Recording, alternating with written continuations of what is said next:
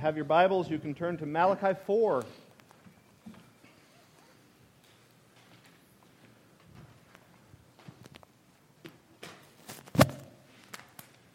Malachi 4. I attempted to take a nap this afternoon. I, I, had looked at my stuff for tonight, attempted to take a nap, and I was laying there in the recliner with my, you know, just trying to fall asleep, and all of a sudden I just felt myself spinning. And I, I opened my eyes, and Charlotte was spinning my recliner around in circles. So she obviously didn't want me to have a nap, but um, we made it here tonight, and uh, we're going to wrap up the book of Malachi tonight. And I have enjoyed this study. I uh, had never taught through a, a prophet, minor prophet before, and uh, I hope it's been helpful to you, but at the very least, it's been helpful to me. So I'll be selfish and say that I've enjoyed it, and uh, I, think there's a lot in these, these little books that are is still relevant for our day and age, um, and we thank, thank the Lord for that. But let's, let's read it, and uh, then we'll have a word of prayer, and then we'll um, jump into it together. Starting in verse number one, it says, For behold, the day cometh that shall burn as an oven and all the proud, yea, and all that do wickedly shall be stubble. And the day that cometh shall burn them up, saith the Lord of hosts, that it shall leave them neither root nor branch. But unto you that fear my name shall the Son of Righteousness arise with healing in his wings. And you shall go forth and grow up as calves of the stall. And you shall tread down the wicked, for they shall be ashes under the soles of your feet in the day that I shall do this, saith the Lord of hosts. Remember ye the law of Moses, my servant, which I commanded unto him in Horeb for all of Israel, with the statutes and judgments. Behold, I will send you Elijah the prophet before the coming of the great and dreadful day of the Lord. And he shall turn the heart of the fathers to the children, and the heart of the children to their fathers, lest I come and smite the earth with a curse. Let's pray. God, we ask that you would uh, use your word tonight to encourage our hearts, um, to strengthen us, to draw us back to um, your faithfulness to us. And God, I thank you for the song that we just sang, that even in the depths of our despair and our sinfulness, God, your mercy was more and your mercy still is more. We thank you that it's new every morning, that it never runs out. And certainly as we look at this message from Malachi to your people, God, this is what you were telling them. That you, you desired for them to come back to you. So, God, use your word tonight to, to do a great work in our hearts that would encourage us to follow you more faithfully, uh, even than we ever have before. In Jesus' name I pray. Amen. if we were to go back to chapter 1, uh, we'd be reminded that the book of Malachi started with a burden, a burden from the Lord. And this burden, uh, the idea of this burden had to do with the unfaithfulness of the people of God.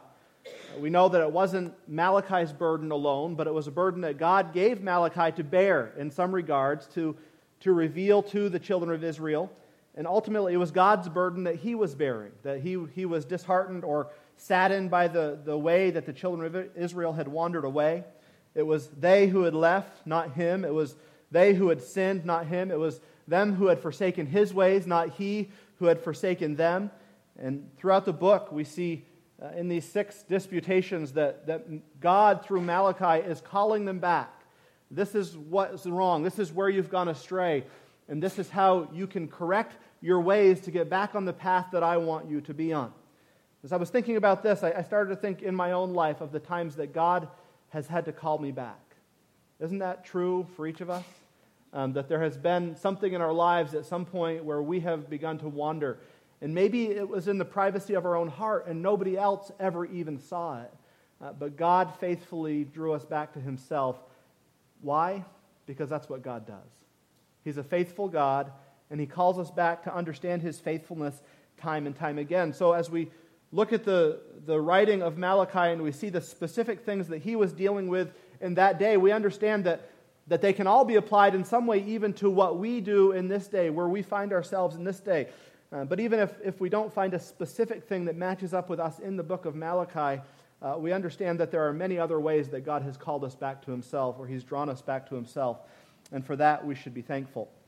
As Malachi wrote this letter, uh, he wouldn't have been a popular guy, uh, but he was in good company. Um, all the prophets were hated. Most of the prophets uh, were looked at very negatively in their day because they were revealing a problem um, that the people had that God was pointing out. And nobody likes to have a problem pointed out in their lives, do you? I don't. I like to think that I'm on the right path even when I'm not on the right path. And yet, God is faithful to point those things out in our lives. And so, while Malachi wasn't in good company, uh, or, or, was in good company, uh, we see that, that he was in the same company as, as Jesus himself, who was accused and, and uh, rejected of men. And uh, that's what Malachi found in his life as well. And so, as Malachi has given these six disputations, uh, and as he's answered, answered the questions of the people, uh, he now goes to close the book with a word of warning. And this is the final word. And the people of God didn't understand this. They didn't know that this was the last prophet that was going to speak to them. They didn't know that this was the last time that God was going to make his way known to them. And God would be silent for some 400 years. But in this last chapter, in these last verses, God gives them something to hope towards. Certainly, the message is dark um, especially in verse 1, when God talks about what's going to happen to the wicked and how they're going to be destroyed. But if you look into verses 2 and 3, uh, God really gives them a glimmer of hope that for those who are faithful, there is good things waiting for them. And then he gives them a sign to look for that one was going to come in the likeness of Elijah. And though these people wouldn't see it in their day, if they were faithful to pass the truth on to their children, then one day their children or their children's children would see these things come to fruition and they would be reminded that the Word of God is true, that God keeps His promises, that God says what He's going to do. And so, as we look at this final word tonight, as we look at the closing um, verses of the Old Testament, uh, I, I pray that we would look at it with thankful hearts because we have both the completed Old Testament and the New Testament. And we see that God's Word did come true. And what does that give us hope for? That God's word will come true. In the future, as we look uh, to some of the events even that are mentioned in this passage, that God's word will come true, and we can, we can be hopeful in that. And so, in this final word, Malachi does a great job of reminding them once again about the faithfulness of God. He calls them to walk in that faithfulness, and he reminds them that when they would do that, if they would do that, they would find true peace. Verse 1 uh, says this again For behold, the day cometh that shall burn as an oven, and all the proud, yea, and all that, that do wickedly shall be stubble. And the day that cometh shall burn them up, saith the Lord of hosts, that it shall leave them neither root nor branch. Now, I appreciate Dave uh, handled the last section of chapter 3, and I appreciate the way that, that he handled that. And really, uh, there's a lot of uh, thoughts that really chapter 4 is just a continuation of chapter 3, that maybe that division didn't even need to be there because the message really seems to just carry on from one point to the next. Uh, but we had to break it up somehow, and this worked out really well. So, as, as Malachi gives these final words, he says the word behold. Uh, Malachi is, is getting ready to unload on them one more thing, one more warning, one more uh, observation, one more word from the Lord, and he wants to catch their attention. And so he says this word, behold, pay attention. And what do we need to pay attention to? Why do we need to pay attention? Malachi says, because the day of the Lord, or the day cometh, which is another way of saying the day of the Lord. And when that day comes, uh, that day shall burn as an oven, and all the proud, yea, and all they that do wickedly shall be stubble. Uh, we saw this earlier in Malachi. Who shall stand uh, when the Lord comes? Who shall stand in that day? And what was the answer? Nobody. Nobody in their own, uh, in their own will, living their own life, will stand in that day. But even back in, in the previous chapters, God gave them hope. And so, what Malachi is doing in verse 1 is calling them to understand um, that if, if they continue in their wickedness, and for those who, who never follow God at all, they, they never have a heart that follows after God, they need to understand that judgment is coming, and this judgment is severe. He says, When the day cometh, the day shall burn as an oven, and all the proud and all that do wickedly shall be stubble. And so Malachi wanted them to remember that judgment was coming. And what were they living as if wasn't coming? Judgment. They, they were thinking kind of like the accusation that's made in 2 Peter that things are just continuing as always have been. So what do we have to worry about? What do we have to fear? And Malachi is reminding them that, that there is a day coming uh, when the wicked shall be burnt up and all that's going to be left is stubble. It's interesting, the, the, the illustration that he uses here Uh, for the wicked, the heat is a negative thing. But for the righteous, in verses 2 and 3, the heat is a healing thing. For the wicked, this heat is so great that it's going to destroy them, that there's going to be nothing left. And it's not Malachi that's saying this, but as we've said, uh, Malachi uses this term, the Lord of hosts, some 25 times in this short book. And he wants to remind them that it's God who's speaking here, the Lord of hosts, the one who has ability to do everything. And as he's speaking, he wants them to understand that if they continue in their way, when this day comes and when uh, the, the wrath of God burns as an oven and the wicked are burnt up, there's nothing that's going to be left of the wicked. And so Malachi was calling them to repentance, right? He's calling them to understand the error of their way and to come back where God, to be where God wanted them to be. What, what do you find interesting about verse number one? If you were giving somebody your closing words, um, w- would we do it in this way? Probably not. We'd probably try to butter them up, right? But what do you find interesting about verse number one as, as in, in relationship to the rest of the letter of Malachi? Bruce. I've always, uh, that word stubble, you know, a lot of those who oppose Christ think they're something. Yeah. And it's not a log, it's not a tree, it's stubble. Yeah. It's going to catch on fire, flash, and a second later be gone. Yep. It'll be. Yeah. So it just, Yeah. you know, It's- it's not like a long burning thing. It's a sudden judgment and it's going to be over. As far as the physical, Right. we know that there's an eternal. Yeah. judgment, Not physical judgment. All those think there's something, nothing. Little piece of stubble that's going to flash like that. and Yeah. go. Be done with. Yep. Good thoughts. Anybody else? Dave. Um, I'm just thinking that a- as he's going through, I think that the- as he's wrapping up chapter three, he's saying the people, people don't understand there's even any distinction between Mm. the wicked and the righteous. They, just like, there, there, there isn't any, anything that separates us. And first, I think he offered, offers hope right before we got to these verses and said, it couldn't be any more different. Yeah. There, there couldn't be any more different outcome for uh, the righteous versus versus the wicked. Yeah. Um, and like you said, it's not mincing any words. Yeah. Straight to the point. Um, a lot of people will use this verse um, to support the idea that hell is not eternal, that it's this idea of annihilation, that when the, the wicked are judged, they'll be burnt up. And, and this is one of the proof texts that they would use for that. But I think we have another, enough other texts in the Word of God that show the eternality of hell and the eternality of God's judgment to say that, that Malachi is just using an illustration here. He's saying that it's like you throw something in a hot oven and that thing is destroyed instantly. That's how the judgment of God is going to fall. It's, it's going to come in a moment's notice, and they're not going to be prepared for it, so there's no way they're going to be able to stand against it. And this goes to what he was talking about previously when he asked the question, Who shall stand in that day? Nobody can. Nobody can stand in their own strength in that day. And so it's not an argument that, that would prove this idea of annihilation, uh, but it's pointing to a future event that would take place uh, when these people would be judged for the way that they lived, for the things that they had done. And the, the point is to prepare yourselves for that day, to, to make sure that you're, you're taking serious this idea that judgment is going to come. And judgment is going to start with the people of God. And that's who Malachi is writing to people that had been given, in some ways, a special privilege um, to understand God in a way that, that, at least in the beginning, the rest of the nations couldn't understand. And God's saying, hey, you need to prepare yourselves uh, because that day is coming. That day of judgment is coming, and it's going to burn like an oven, and it's going to be consumed, and there's going to be nothing left when that judgment falls.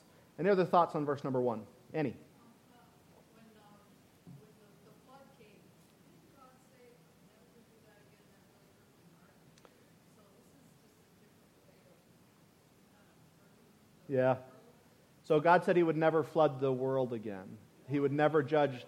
No more water. No more water floods. And uh, that, that was God's promise. That's the rainbow in the sky. Um, but we know another judgment day is coming. And so the Old Testament, you know, the flood is really an illustration of God's power against the wickedness of the world.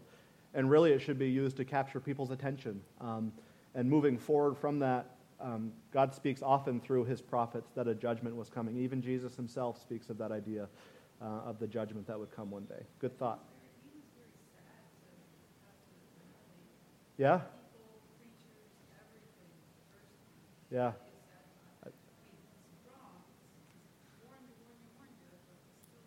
Yeah. Yeah. And that's, you know, getting into the idea of the emotions of God, that's an interesting thing because while I think God does have emotions, he's not dictated like by his emotions like we are. We're very emotionally driven people. God's not going to judge the earth because he's having a bad day, right? Ultimately, the earth gets judged, the wicked get judged and destroyed because they've sinned against a holy and just God. And so his, his emotions aren't the thing that's driving this. Does it grieve the heart of God? I, I think it does. I think the death of the wicked does grieve God's heart because he understands their, their fate, he understands their destiny, but it doesn't keep him from doing what is just. Um, and that's, again, a hard thing for us to comprehend uh, in our world. Any other thoughts? Bruce? I think that's why Jesus had to come as a man, Yeah, because he understands Yeah. our weaknesses. definitely. You know, I know we've got one God, but he still manifested three persons with three, they have different attributes, and that's one thing that I think is special about Jesus. is Yeah, the Attribute of the emotions. yeah, yeah, for sure. Any other thoughts? All right, we'll keep moving in verses 2 and 3. He says, so the, the verse 1 is very dark. it's uh, very negative in the sense that, uh, that the outcome of the wicked is, is going to be destruction. But he, he changes gears in verses 2 and 3 and says, But unto you that fear my name shall the Son of Righteousness arise with healing in his wings, and he shall, ye shall go forth and grow up as calves of the stall. And you shall tread down the wicked, for they shall be ashes under the soles of your feet in the day that I shall do this, saith the Lord of hosts. And so, while the first picture was very graphic in nature, God saying, You're going to be consumed, you're going to be destroyed, you will not be able to stand in that day, the second picture is also very graphic. As we said, the heat in the oven in verse number one was to destroy, but the heat from the sun in verses two and three, what does that bring? Healing. It brings complete restoration. It brings a, a, a, a, completion of the relationship. We, we are blessed now to know God in the way that we know Him. But when the Son of Righteousness comes, we're going to know Him in a way that we've never known Him before. And all the brokenness that we face, all the, the trials that we still deal with in this life, one day those are going to be wiped away because the Son of Righteousness, the heat from that Son of Righteousness, is going to renew us and restore us and bring us back uh, to here, where He wants us to be. Uh, this idea of healing in His wings, that idea of wings, really, it's better translated to like the rays of the sun. And how far do the rays of the sun stretch? As far as, as we can tell, right? And that's talking about the, the type of healing that will come through the Son of Righteousness. I know it's S U N there, speaking of the illustration of the sun in the sky, but it's ultimately, ultimately an illustration of Jesus Christ, who is the Son of Righteousness, S O N, and uh, the healing that he's going to bring with him. And so Malachi says you need to understand, as, as Dave said in chapter 3, there's a, a distinct difference between the righteous and the wicked. And unfortunately, much of the church wants to blend the righteous and the wicked together. But what does Jesus so often talk about? That there's going to be a time of separation. The sheep and the goats will, will be separated. There will be a day when, when the, the wicked are judged for their wickedness and the righteous are judged for their motives and, and the reason that they did the things that they did. Two different judgments are going to take place. Uh, one is, is for destruction, uh, one is ultimately for healing as we enter into his presence. And so both are a graphic picture, picture as we think about the Son of Righteousness in the healing that is in his wings. And he says, When the Son of Righteousness comes, he says, Ye, speaking to the righteous, shall grow up as calves of the stall. Have you ever driven by a farmer's field and you see new calves that are just kind of prancing around in the field? That's what he's talking about here. Those baby calves that are so full of life and so full of energy. Uh, those baby calves that are, are bottle fed, and when they see that bottle coming, how excited do they get? They're, they're overjoyed with excitement that their next meal is on the way. And that's what Malachi is saying here. He says, You that are righteous, you won't go through this judgment that the wicked are going to face, but rather you're going to, you're to be ultimately healed through the Son of Righteousness, and you're going to grow up as calves of the stall that are bounding through the field like, like little deer that have just been born who are finding their legs for the first time. Uh, I don't know about you. When I see that, it brings great joy to my heart. What kind of joy do you think it's going to bring the Father when he sees his people brought back to him? In full righteousness, in full restoration. It's going to be a joyous occasion for us. but it's going to be a joyous occasion for him as well. He says, So you're going to grow up as calves in the stall. And then he says, You shall tread down the wicked, for they shall be ashes under the soles of your feet in the day that I shall do this, saith the Lord of hosts.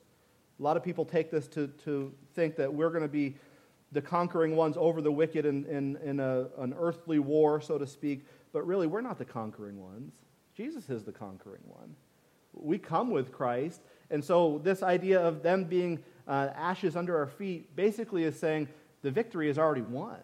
And we're just trampling on ground that has been won in a victorious way. We're not doing the conquering, but we're, we're reaping the benefits of the conqueror, right? We're reaping the benefits of the one who conquered in our place. And who's going to do this? Well, it's none other than the Lord of hosts, the one who has all might and all ability and all power and all strength. And so while the wicked were promised destruction, while, while this was given to show that those who continue in their wicked ways will not stand in that day when, when God brings judgment to the earth. He also gives the second picture to reveal the hope that is waiting for the righteous. And it reminds me of this truth that, that I don't have to conquer this world, right? I, I don't have to win victories in this world. I just need to trust in the one who's already won the victory. And so many people get discouraged, and, and I'll admit, myself at times get discouraged over the way that the world is going. But, friends, that's not my battle to fight. God is the one who's going to bring ultimate judgment. What's my job to be? To be a light in darkness, to, to show the truth to the world around me that, that there's a way to have hope, that, hey, that there is a difference between the wicked and the righteous, and I'm not righteous because of me, I'm righteous because of God, because of what He has done in my life, and to share that idea of righteousness with them. And so, as, as uh, Malachi is giving uh, these two pictures, he's calling them to understand um, the benefit that is waiting for them if they'll continue in the way that God desires uh, for them to walk, if they'll continue to have faith in Him.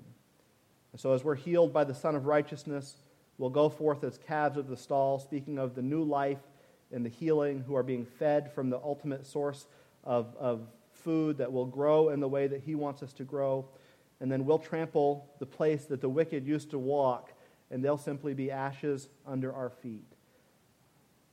And this goes back to what he talked about earlier of how, how no one can stand in the judgment day unless there's one who stands in their place. And that's the hope that we have.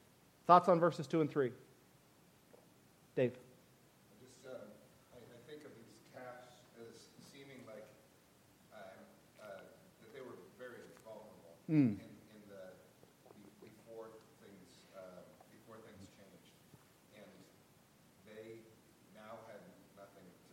Yeah. You know, the, the, those, those who could harm them, those who could hurt them, have all been destroyed. And, and uh, although this is, uh, you know, this is emotionally difficult hmm. thing to comprehend, it, it is the, you know, the, the abolishing all those things that would be causing harm. Yeah. To,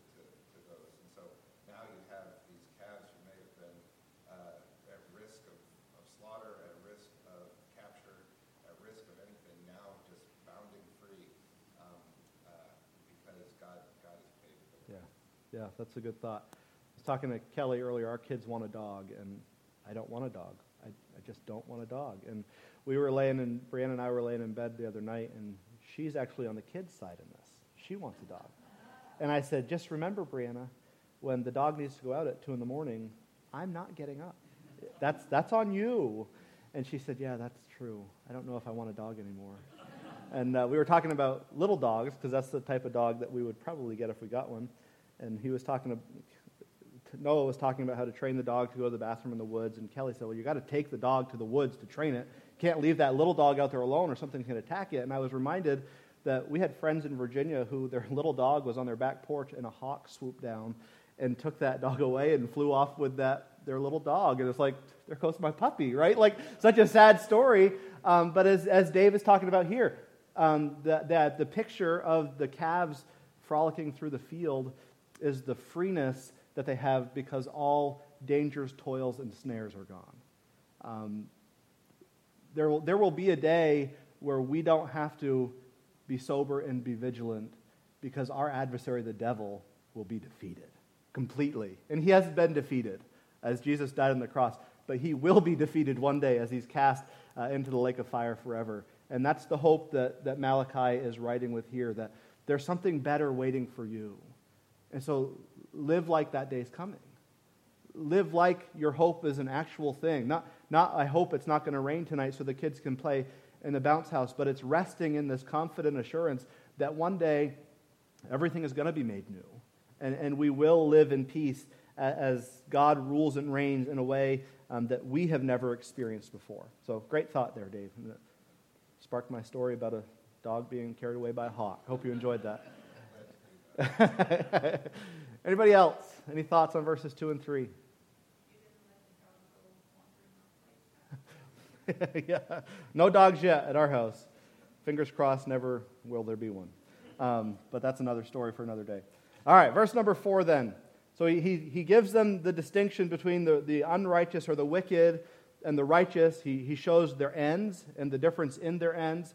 And then he, he gives an admonition in verse number 4. He says, Remember ye the law of Moses my servant, which I commanded unto him in Horeb for all of Israel with my statutes, with the statutes and judgments. So these people could have been on a high note, right? Like, oh, we're the righteous. Everything's going to go well. We can just do whatever we want because everything's going to go well for us. Well, that's what sparked this letter to begin with that they were just doing whatever they wanted, right? That they were offering their offerings in the way that they wanted. They were treating their, their wives in a way that they wanted.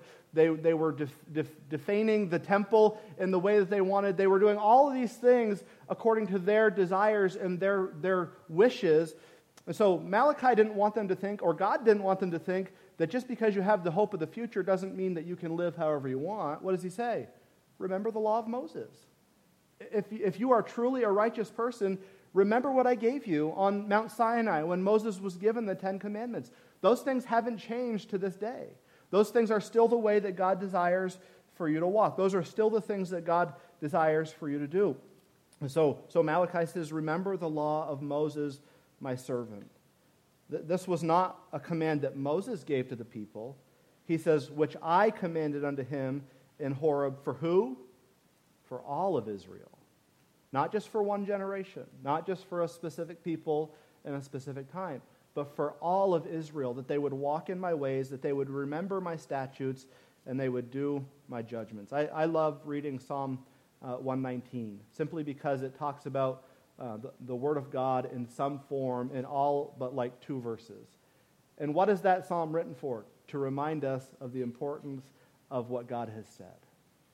I wonder, do we value what God has said? I think there's times that we do, but there's also times where we value what we say more than what God says. Um, how do I know that's true? Because it's true. It's, it's true as we're children in regards to the words of our parents. I can remember as a kid, there were times that I valued what my parents said, um, especially if it was a promise that something good was going to come. But there was also many times where I disregarded what my parents said. Why? because I wanted to do something else. And as that is a simple illustration, um, it's still prevalent in our lives today as believers with our Heavenly Father. That there are times that we just don't value His words, that we don't remember the things that He has said to us. I love as, as the thought of them entering into a season of, of silence from God for 400 years. I love what um, David Guzik says. He says, We never need to despair when God seems silent because what he has already said is rich enough if we will only remember. Everyone wants a new revelation from God, right? Everyone wants to hear from God. Oh, what does God want me to do in this moment? Well, it's probably right here. If we'll take the time to look at it and, and study it and, and allow Him to guide our hearts with His Word, we don't, we don't say today that God is silent because God speaks very loudly through his word. Uh, the, question, or the, the question that we have to ask is are, are we uh, remembering it in the way that he wants us to remember it? So, why did he say to remember the law of Moses? Well, as I said, because in part they didn't know that silence was coming. This was the last letter they were going to get. And so, what did they need to pay attention to? What God had already revealed to them. What do we need to pay attention to? What God has revealed to us. And as I said, so much of the, the Christian world, even, it's sad, but we get hung up on these, these ideas of, of new revelation or new words from God. Friend, there, there are no new words from God in this day and age. We have what He has given us, and that's what we need to cleave to. Now, does God guide us and direct us through His Spirit? Yes, but what does His Spirit always coincide with? His Word, His revealed Word. And so, as they were called to remember, uh, we too are called to remember the things that God has given us in His Word. Any thoughts on verse number four? Bruce? Just, uh, you know, we, we think of the law, well, we're New Testament. Yeah. But I like what Paul said to Timothy, but we know that the law is good Mm. if a man uses it lawfully. Yeah. And of course, the New Testament picture is that self-examination, not to use it as a microscope to examine somebody else, Yeah. but to, as a mirror, Yeah. to point out sin. Paul said, I wouldn't have known sin if it Yeah. wasn't for the law. You know, so the law isn't something that we just throw away. It's, No. you know, we don't need it, we're New Testament. No, the, God has a plan for his Yeah. even in the New Testament. Absolutely. And that's, that goes along with Jesus' words. I haven't come to destroy the law of the prophets, I've come to fulfill them, but my fulfillment of them still doesn't do away with them. I fulfill them on your behalf. Why? So that, so that you can be forgiven, but you're still called to walk in the statutes that God has given, uh, even in the Old Testament. So good thought there. Anybody else? Yes, Justin. This might confuse me as well as you. This is, this is foreshadowing to people of the Old Testament based on the coming of Jesus and Revelation. correct? Yep. So based on the Old Testament people and their idea of salvation pre-Jesus, how confusing would this have been? Or would this have been straightforward given everything we've been told before? I think it would have been straightforward because while they, they were given glimpses of one that was coming, when he came, they still didn't recognize him. And so they were called to be faithful to what had been revealed to them. And what had been revealed to them? At the very least, the law. At the very minimum, God had said, This is my word, and this is what I want you to walk in. How were they to walk in that? They were to walk by faith, understanding that their faith in God, um, what does it say about Abraham? That Abraham believed God, he followed God, and what was it accounted to him as? As righteousness. And so it was, it was that faith that caused them to act in the Old Testament that was ultimately pointing to Christ. Um, but if we were back then and we said that Jesus was coming to die on a cross for your sins and three days later rise again, they wouldn't have understood what we were talking about. They, they wouldn't have gotten that picture. Um, but their call was to be faithful to what God had revealed to them in that day. And that's, that's the battle between the two testaments, right? Um, and the, the struggle is so many want to, so many want to live in an Old Testament way uh, to receive a New Testament faith, but we're not called to, to keep the law to be saved. What are we called to do? To trust in the one who fulfilled the law. And that's, that's the difference. And so um, I don't think it would have been confusing because they, they knew one was coming, but as I said, even when he came, they misunderstood to some degree who he was and what he was coming for. Um, so their, their job was really to trust, to have faith in God, and to live how God wanted them to live, and that faith would be counted to them as righteousness, understanding that they didn't please God through their works. Um, they pleased God through faith, just as we, we do today. So, does that make sense? It does. And I was just, is this the reason why people thought, was it, thought John the Baptist could be Elijah? Yeah. Well, even, even we're going to talk about that in a minute as, as it talks about the one who is coming in the spirit of Elijah. That's what the New Testament references it as. Uh, and and uh, he, was, he was a picture of the one who was the forerunner of Christ. And so um, that was one of the signs that they had to look forward to, that one was coming one day. And John the Baptist had a very impactful ministry. Um, it was very fruitful, uh, but the point of his ministry was to point people to, to Christ. And so that's why God gave them that hope to look for the one who would point to the one uh, who was the one who God had promised, if that makes sense. There's a lot of ones in there, I know. Any other thoughts? All right, we'll move on to verse number five. So he says, Remember, remember the law of Moses, my servant, which I, I commanded unto him for all of Israel. Remember the statutes and the judgments. And then he says, Behold, I will send you Elijah the prophet before the coming of the great and dreadful day of the Lord. And so, as, as Malachi continues on here, he gives them a charge to remember the law that God had given them, but he also gives them a glimmer of hope as they were to look for a sign. Now, the, the Jewish people in the Old and New Testament, they always wanted a sign, right? That was actually one of the downfalls in the New Testament, is that they would rather have had a sign than to accept the one who all the signs were pointing to. They, they were forsaking Jesus because they just wanted another sign. We, we want something else to look at, to hope in, and to hope towards. And so God says, I'm going to give you a sign. Behold, I'll, I'll send you before this day, I'm going to send you the prophet, uh, send you Elijah the prophet before the coming of the great and dreadful day of the Lord. Now, as we talked earlier uh, in this study, uh, as, as the prophets referenced future events, they didn't have a specific timeline of how things were going to take place. God didn't reveal to them that, okay, John the Baptist is going to come and Jesus is going to come, and then 4,000, 6,000, 2,000 years later, that's when the end of the world is going to be. All they knew was that, that this was the beginning of the end. And as the New Testament writers wrote, what did they write with this mindset? That we're in the last days. Why? Because Elijah has come, John the Baptist has come, Jesus has come. We're in the last days. Peter wrote with that mindset, Paul wrote with that mindset. And they're not wrong. Why? Because all of those things were ushering in the last days. And guess what? We still live in the last days. We, we live in the last days before Jesus returns. And so we can't look at, at this and say, well, Jesus hasn't come back yet, therefore everything's a lie. Because what are we basing the future off of? The past. And everything that God said would come true in the past, it came true. And so what is our hope for the future? That that will come true as well. So it's not a, a whimsical hope that, that we're wishing these things will come to be, but we take the track record of God in the past and we apply it to the promises that He's given in the present, and we believe that those future things will become a reality. And so God says that Elijah will come, and He, he, you know, he, he calls out Elijah specifically.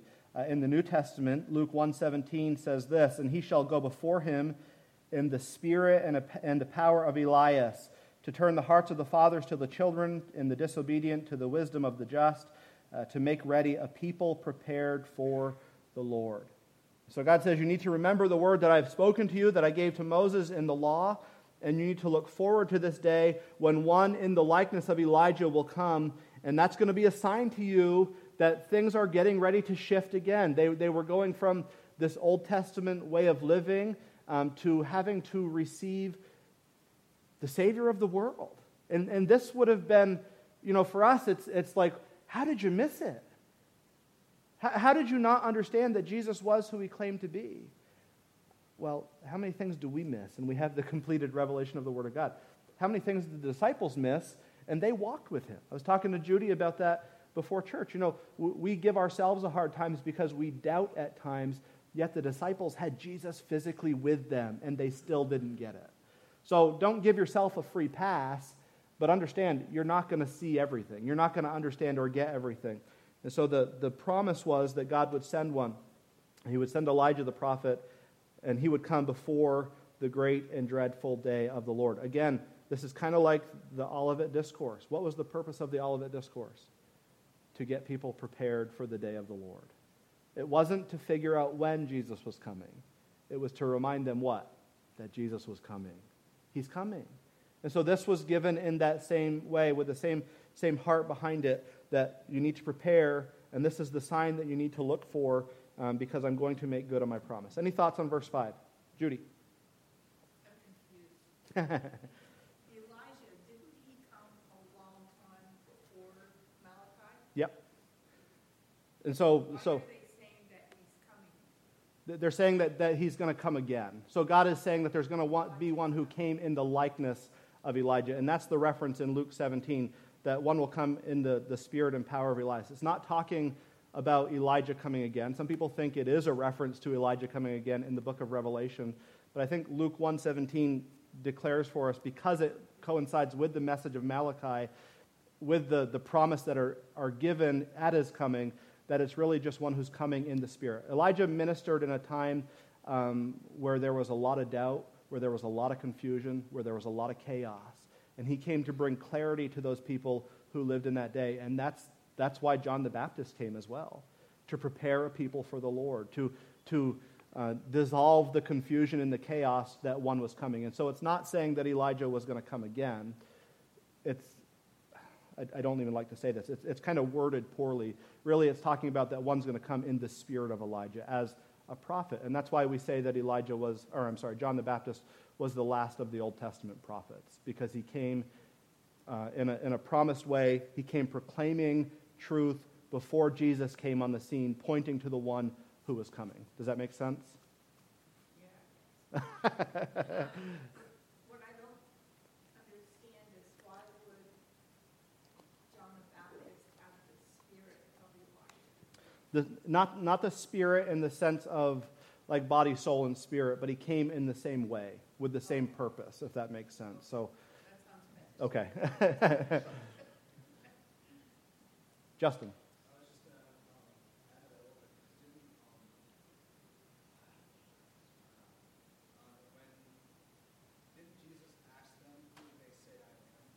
Yeah.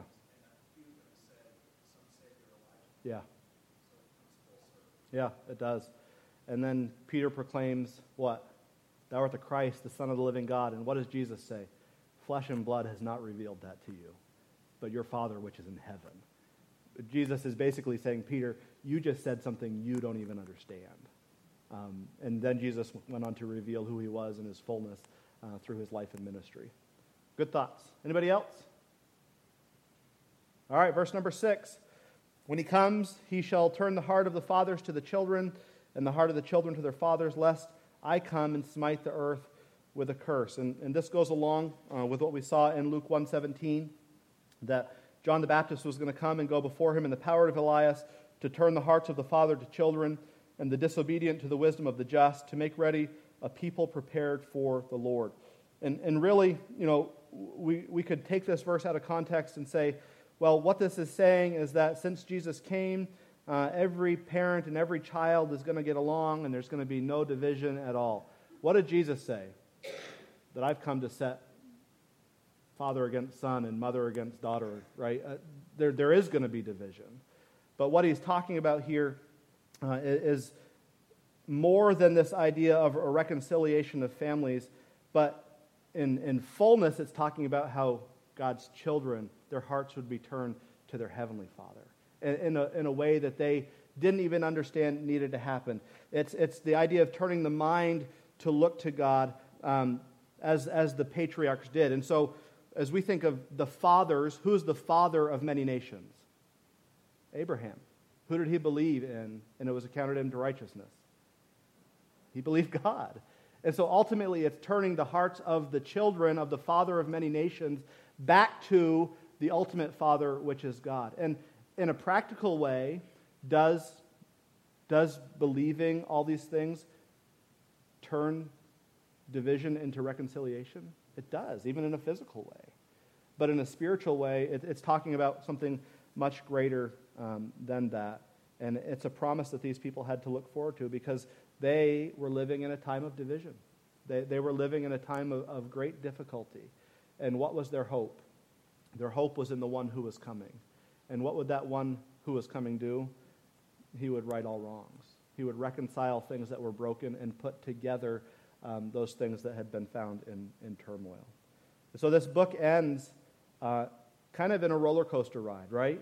He says, The day is coming, and, and all the wicked and all the unrighteous, they're going to burn, burn up, and nothing is going to be left of them, not, not root nor branch. But, good news, for you that are righteous, guess what? There, there's healing in the Sun of Righteousness, in his rings, in the rays of that sun that stretch to places that our minds can't even comprehend. There's healing in the wings of the Sun of Righteousness, and you're going to be victorious and you're going to live great and joyful lives. But you need to remember the words that I gave Moses. Until that day, you need to live in a way that, that shows that you are serious about your relationship with me. And I give you a promise that I'm going to send one before me He's going to do great things. But ultimately, he's pointing to the one who will come to do the greatest thing, which is Jesus. Um, as you think about the Old Testament ending this way, what are your thoughts? Does it end with hope? It does. Uh, so the prophets often get a bad rap for being just negative books written about the sins of the wicked. Uh, but I would say that, that Malachi, uh, as a minor prophet, he writes in a very positive way. We can look at the Old Testament and say it's, it's all these commands to do, do, do, but what was God wanting them to do? He was wanting them to act like his children. He was wanting them to act as he would enable them to act if they gave their lives to him. And so he, he, he really ends the book with a proclamation of hope that, that I, I promise you, better things are coming. The one that the Old Testament has been pointing to for all these years, there's one that's going to come before him. And when he comes, get ready, because that means that the Savior of the world is also on the cusp of coming as well. Be ready and be prepared. Any thoughts on, on how the Old Testament ends here? Annie? Yeah. Yeah.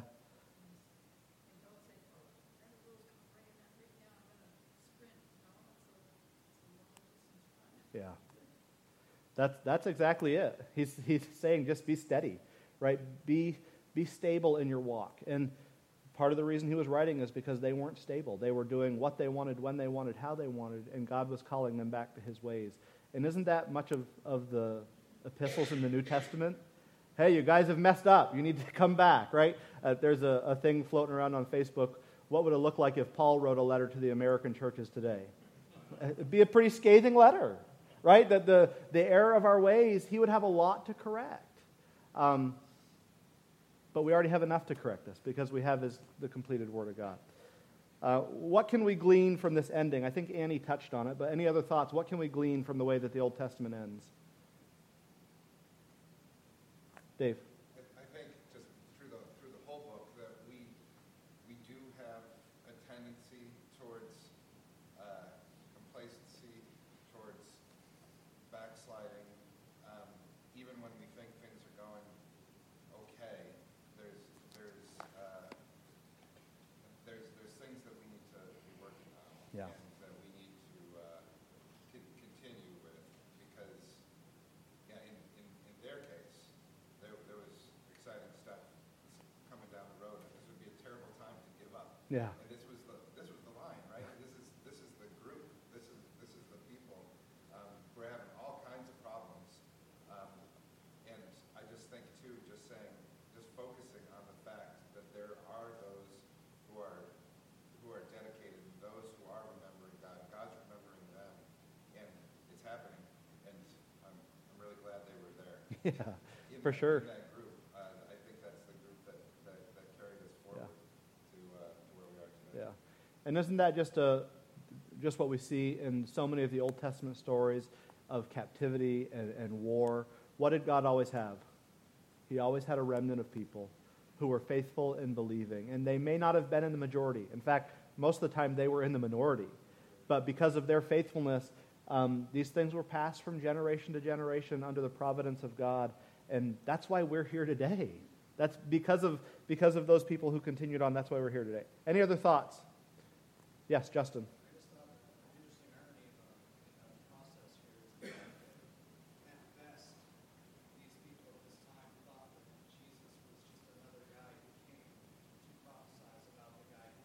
Yeah. And in essence, in reality, he was the guy who Yeah. Yeah. Yeah, that is. I like that thought. Anybody else?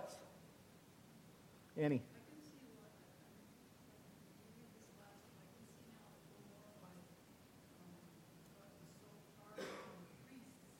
Hmm. because they didn't have the Bible. I mean, the common person probably didn't have the writings, they depended so much on, on priests as an intermediary to God, that the priests were gone over a Yeah.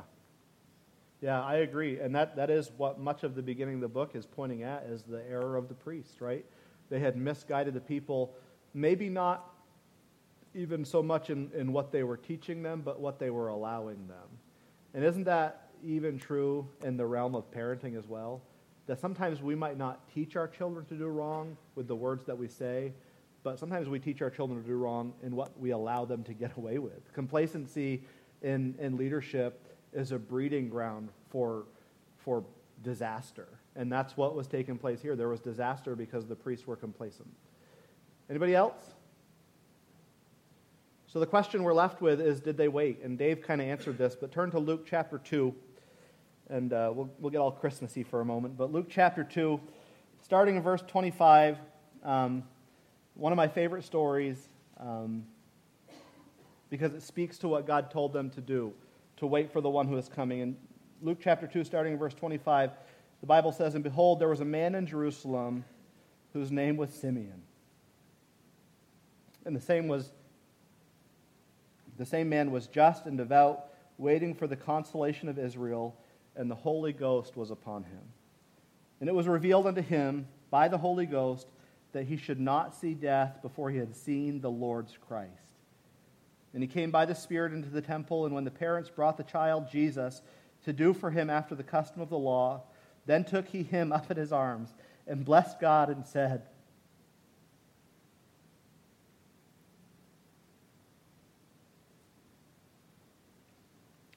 Lord, now let us thy servant depart in peace, according to thy word. For mine eyes have seen thy salvation. For years, years, these people were waiting, waiting for the one that they had heard about who was going to come.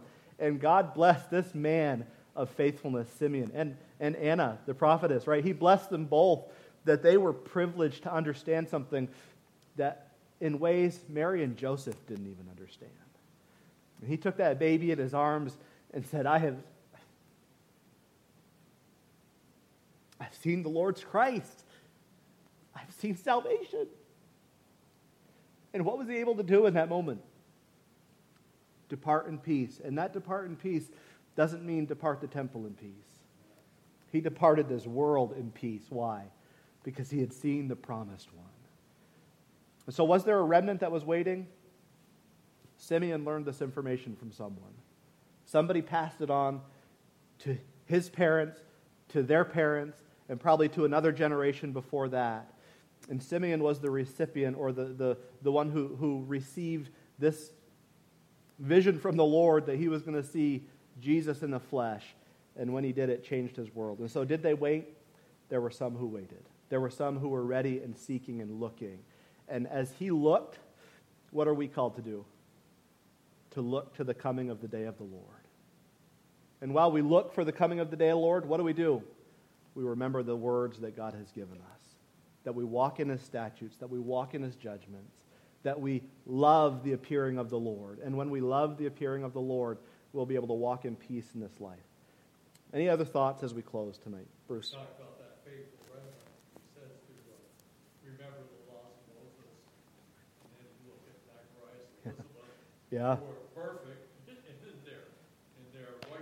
Yeah. according to the law of Moses. Yeah, And those were absolutely. chosen to be the parents of the John the Baptist. Yeah.